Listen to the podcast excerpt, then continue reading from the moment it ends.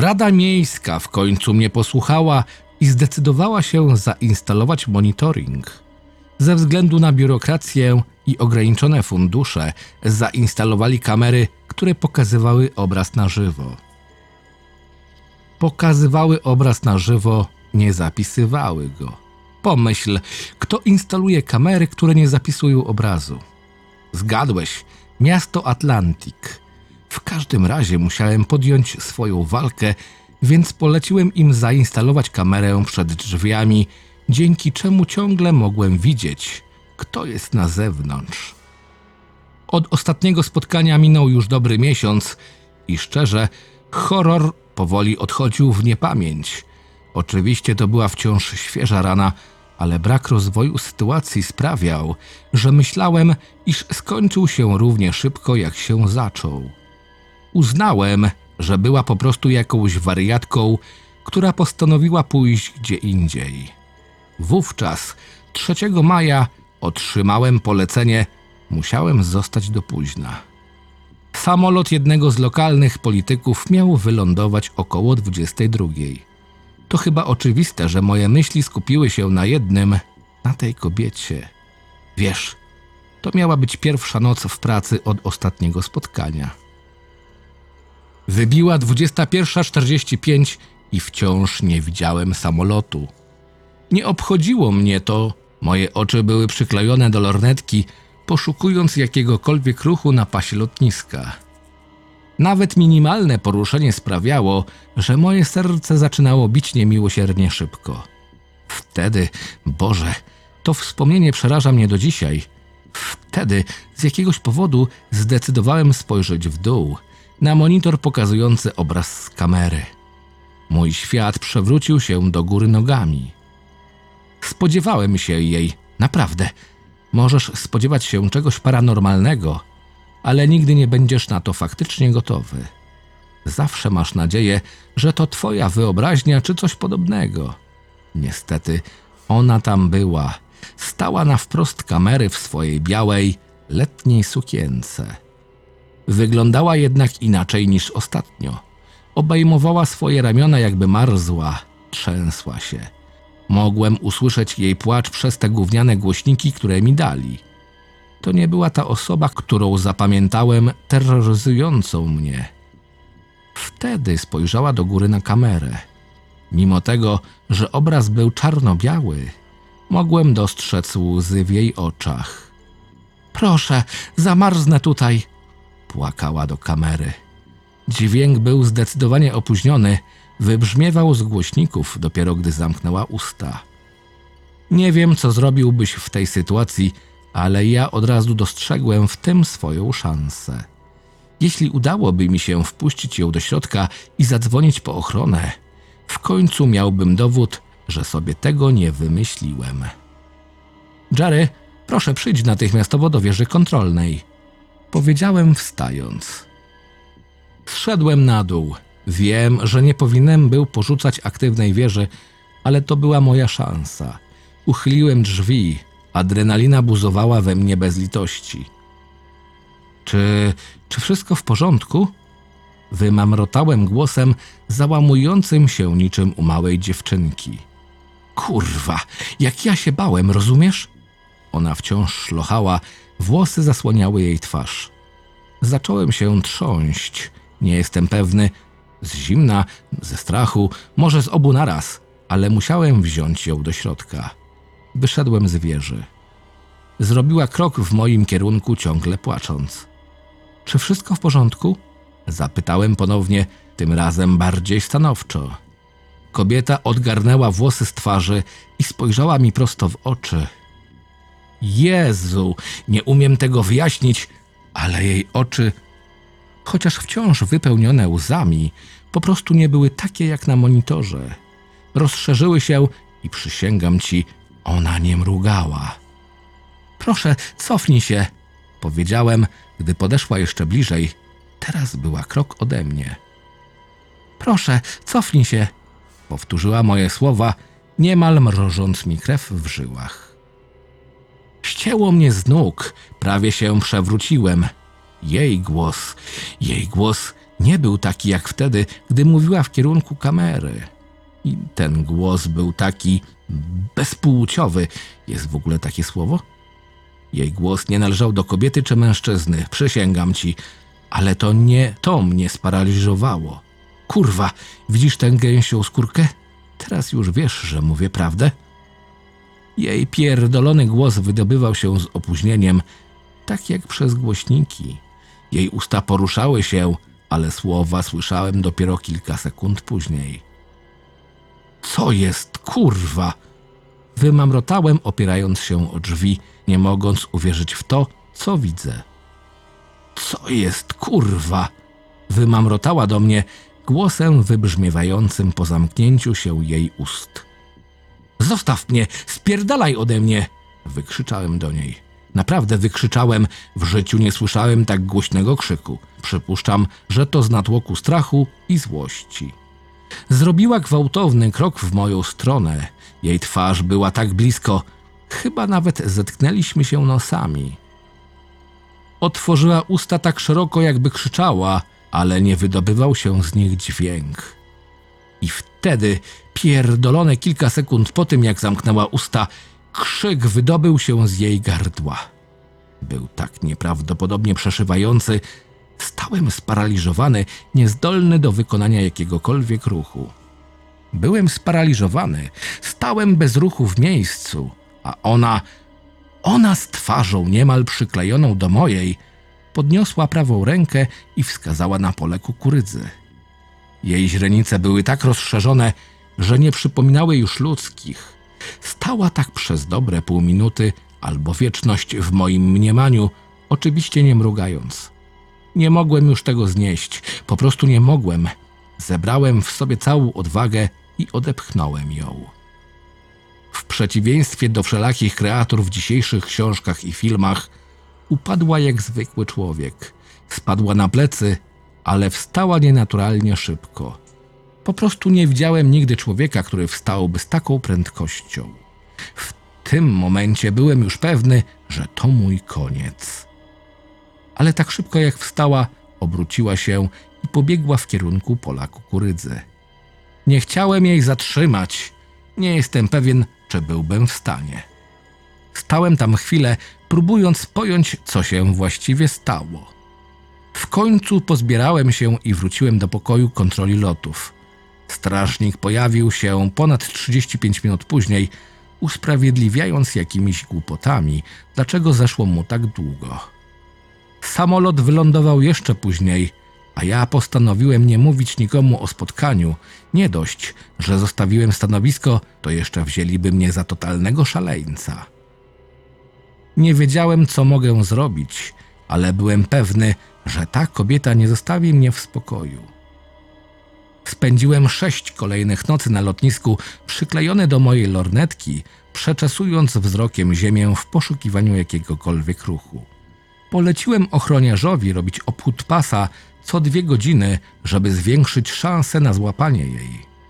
Oczywiście nie powiedziałem, czego ma wypatrywać, bo nie chciałem wyjść na szaleńca, jeśli niczego nie znajdzie. To była siódma noc po spotkaniu.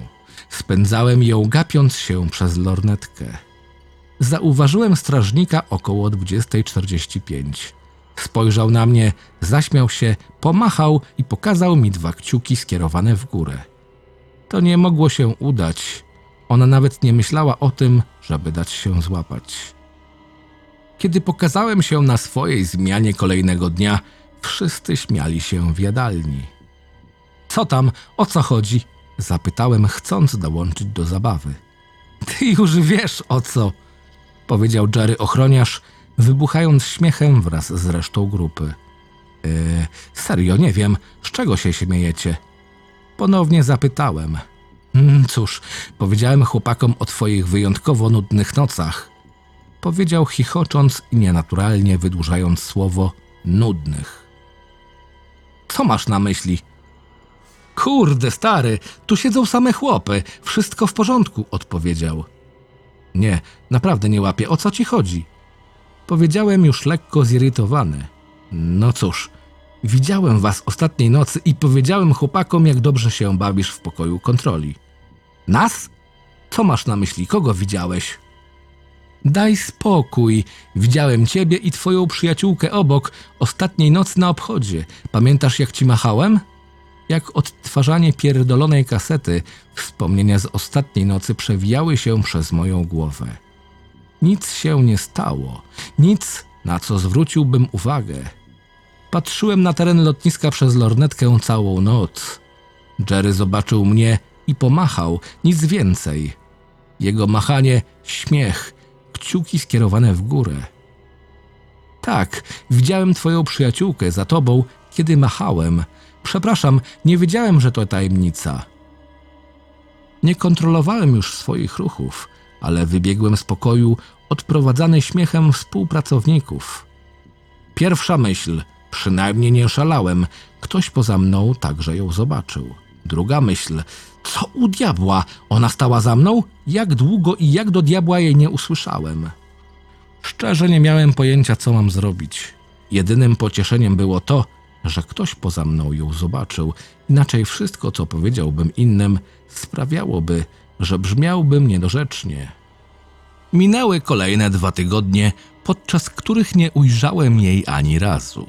Później, na początku czerwca, zdarzało mi się ją zobaczyć na krawędzi pola kukurydzy. Ona po prostu tam stała. Patrzyłem na nią nawet przez dwie godziny, a ona nawet nie poruszyła palcem. Po prostu stała, patrząc wprost na mnie, sto yardów od wieży kontrolnej. Za każdym razem, kiedy ją zobaczyłem, był to dla mnie szok. Kiedy tylko się otrząsnąłem, dzwoniłem po Jerego, żeby zrobił obchód.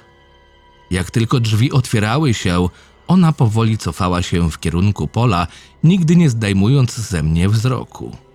Do czasu, kiedy Jerry zdążył podejść w miejsce, gdzie stała, jej już dawno tam nie było. To działo się przez kolejne osiem nocy. Ta kobieta stała na krawędzi pola, gapiąc się na mnie bez choćby jednego mrugnięcia i za każdym razem, kiedy prosiłem o obchód, powoli znikała w kukurydzy. Jednej nocy zadzwoniłem po Jerego i zaprosiłem go na szklankę whisky, mając nadzieję, że ona znów tam się pojawi i Jerry będzie miał szansę ją zauważyć. To działało tak jak w waszych filmach, nieprawdaż? Istota, której istnienie próbujesz udowodnić, nigdy nie pojawia się przed świadkami, czyż nie? Jerry wszedł do pokoju i wypiliśmy butelkę Jacka Danielsa przy miłej pogawędce, chociaż ja wciąż dyskretnie obserwowałem pole kukurydzy. O czasie, w którym zwykła się pojawiać, zauważyłem ruch na polu. Stała w tym miejscu co zwykle, oczywiście zastygając w bezruchu. Musiałem być ostrożny, byłem ogromnie podekscytowany. Emocje kompletnie mnie przejmowały. W końcu była okazja, żeby ją uchwycić. Musiałem być ostrożny, żeby wyglądać na spokojnego, kiedy mówiłem Jeremu, co się stało. Jerry, widzisz to co ja? Zapytałem, podając mu lornetkę. Tam, na dole, przy polu kukurydzy. To było najdłuższe pięć sekund mojego życia. W końcu Jerry odezwał się. Co u licha ta dziewczyna tam robi? Gdybyś wiedział, jaką ulgę wtedy odczułem. W porządku, muszę ci coś powiedzieć. Mówiłem spokojnie. Około pięciu minut zajęło mi streszczenie Jeremu o co chodzi. Całe obserwowanie, zniszczenia w pokoju, incydent z kamerą. Jezu, dlaczego nie powiedziałeś mi o tym wcześniej? Zapytał zmartwiony. Uwierzyłbyś mi? Potrząsnął przecząco głową. Dobra, ty dzwonisz po policję, ja idę z nią pogadać, zatrzymam ją do ich przyjazdu. Powiedział wychodząc. Chciałem powiedzieć mu, żeby uważał, chciałem go zatrzymać, ale najbardziej chciałem po prostu to wszystko skończyć. Zadzwoniłem pod 911, widząc Jerego schodzącego w dół, później w kierunku pola. Kobieta nie ruszała się, oczywiście wciąż patrzyła wprost na mnie. Było już późno. Atlantik to małe, spokojne miasto.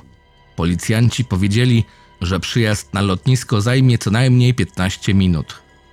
W momencie, gdy Jerry zbliżył się do niej, miałem już przygotowaną lornetkę. Zobaczyłem, że zaczął coś do niej mówić. Ona wciąż patrzyła prosto w moje oczy. Później, nie spuszczając ze mnie wzroku, nachyliła się do ucha Jerego i coś wyszeptała. Nie wiem co, nie umiem czytać z ruchu ust. Jerry zrobił krok w tył, później kolejny. Odwrócił się, spojrzał na mnie. W życiu nie widziałem kogoś tak przerażonego. Jego twarz zastygła w takim grymasie, że nie przypominał Jerego, którego znałem. Zerwał się do biegu wprost w pole kukurydzy. Boże, tyle byłem w stanie powiedzieć. Ona wciąż na mnie patrzyła z wręcz absurdalnym uśmiechem na ustach. Uświadomiłem sobie, że zarówno pilot, jak i Jerry uciekli po tym, jak wyszeptała im coś do ucha. Pierdolę to wszystko, rzuciłem i pobiegłem w dół schodów. Wybiegłem z wieży. Kobieta stała na swoim miejscu. Kiedy do niej podbiegłem, zauważyłem, że wciąż ma ten jebany uśmiech na swojej bladej twarzy. Nie odzywałem się, to nie był film, a ja nie mogłem pozwolić jej uciec po raz kolejny. Uderzyłem ją. Wiem, że to może zabrzmieć śmiesznie, ale po prostu podbiegłem do tej dziwki i uderzyłem ją w głowę. Upadliśmy na bruk, kiedy na niej usiadłem, spostrzegłem, że na jej twarzy wciąż widnieje ten uśmiech, pomimo sporego rozcięcia na czole. Nie odzywała się, nie stawiała oporu, po prostu leżała, uśmiechając się i krwawiąc. Usłyszałem podjeżdżający samochód. Nie wyobrażasz sobie, jak wdzięczny byłem, widząc policjantów. Tutaj, tutaj!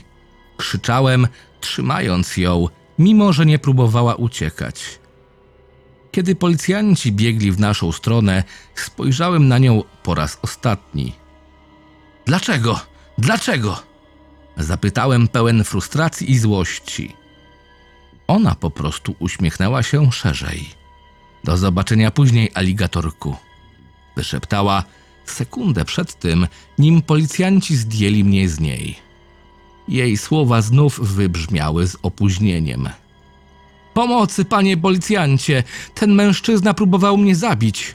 Dziewczyna płakała, gdy policjant pomagał jej wstać. On próbował mnie zamordować. Nie miałem słów. Ta kobieta, myślałem, że była hmm, demonem. Teraz udawała człowieka. Myślałem, że w końcu ją złapano, ale kiedy policjanci podeszli do mnie, zrozumiałem. Byłem sam na pasie, obok bezbronnej kobiety dławiącej się łzami. Jerry zniknął. Bierzcie mnie, powiedziałem, gdy policjant podszedł do mnie. Nigdy nie czułem się tak źle, byłem bezradny. Ale proszę, nie dajcie jej odejść, powiedziałem. Spędziłem noc w areszcie, pewny, że zostanę uznany winnym. W końcu jedyny świadek zniknął, nie wiadomo gdzie. Kiedy moi przyjaciele przyjechali do więzienia nad ranem, byłem okropnie zmęczony. Nie miałem ochoty na żadne wyjaśnienia. Powiedziałem, że jeśli Jerry wróci, opowie im wszystko. Co? Jerry jest teraz na lotnisku, powiedział jeden z moich znajomych. Nie byłem w stanie w to uwierzyć, ale cóż, nie traciłem czasu. Dwadzieścia minut później stałem już twarzą w twarz z Jerrym. Jerry, dlaczego nikomu nie powiedziałeś? Zapytałem prawie płacząc z natłoku emocji. O czym? Zaśmiał się i rozejrzał po jadalni pełnej współpracowników. Jerry, siedziałem przez nią w areszcie. Musisz im powiedzieć. Stary, odpocznij sobie i porozmawiamy o tym przy innej okazji, dobra? Powiedział swoim protekcjonalnym tonem, poklepując mnie po ramionach. Nie wytrzymałem, po prostu się rozpłakałem. Byłem najbardziej bezradną osobą na świecie. Nikt nie mógł mi pomóc. To raniło mocniej nawet od faktu, że Jerry wolał udawać, że nic się nie stało ostatniej nocy. Wyszedłem z lotniska i już nigdy tam nie wróciłem. Po trzech dniach otrzymałem oficjalne potwierdzenie swojego wypowiedzenia. Dostałem też telefon z policji. Postępowanie nie rozpocznie się, a ja nie otrzymam żadnej kary, ponieważ kobieta zniknęła. Przeprowadziłem się do Nowego Jorku, aby później zamieszkać z twoją ciotką. Nigdy już nie zobaczyłem tej kobiety ponownie. Szczerze mówiąc, Do dziś nie wiem, z czym miałem do czynienia. Jeśli musiałbym przysięgać, powiedziałbym, że to nie człowiek prześladował mnie podczas tych nocy w stanie Iowa. W tym momencie moja ciotka weszła do pokoju. Znowu mówi o tej kobiecie z Atlantik? Zapytała, chcąc wyglądać na zirytowaną. Mówiłem temu młodemu chłopcu, co mnie spotkało. Warto wiedzieć, co mogłoby mu się przydarzyć w tamtym miejscu. Boże, Alex, przestań.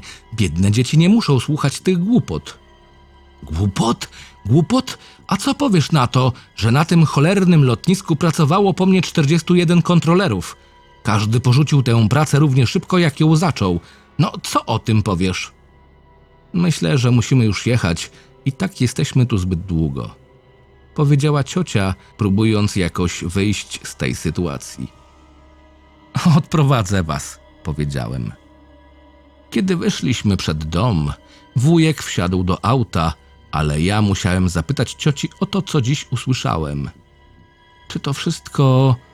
Zacząłem, ale ona mi przerwała. Boże, nie, nie lubimy o tym rozmawiać, ale twój wujek zaczął leczyć się na depresję w tamtym czasie. To miało na niego dziwny wpływ.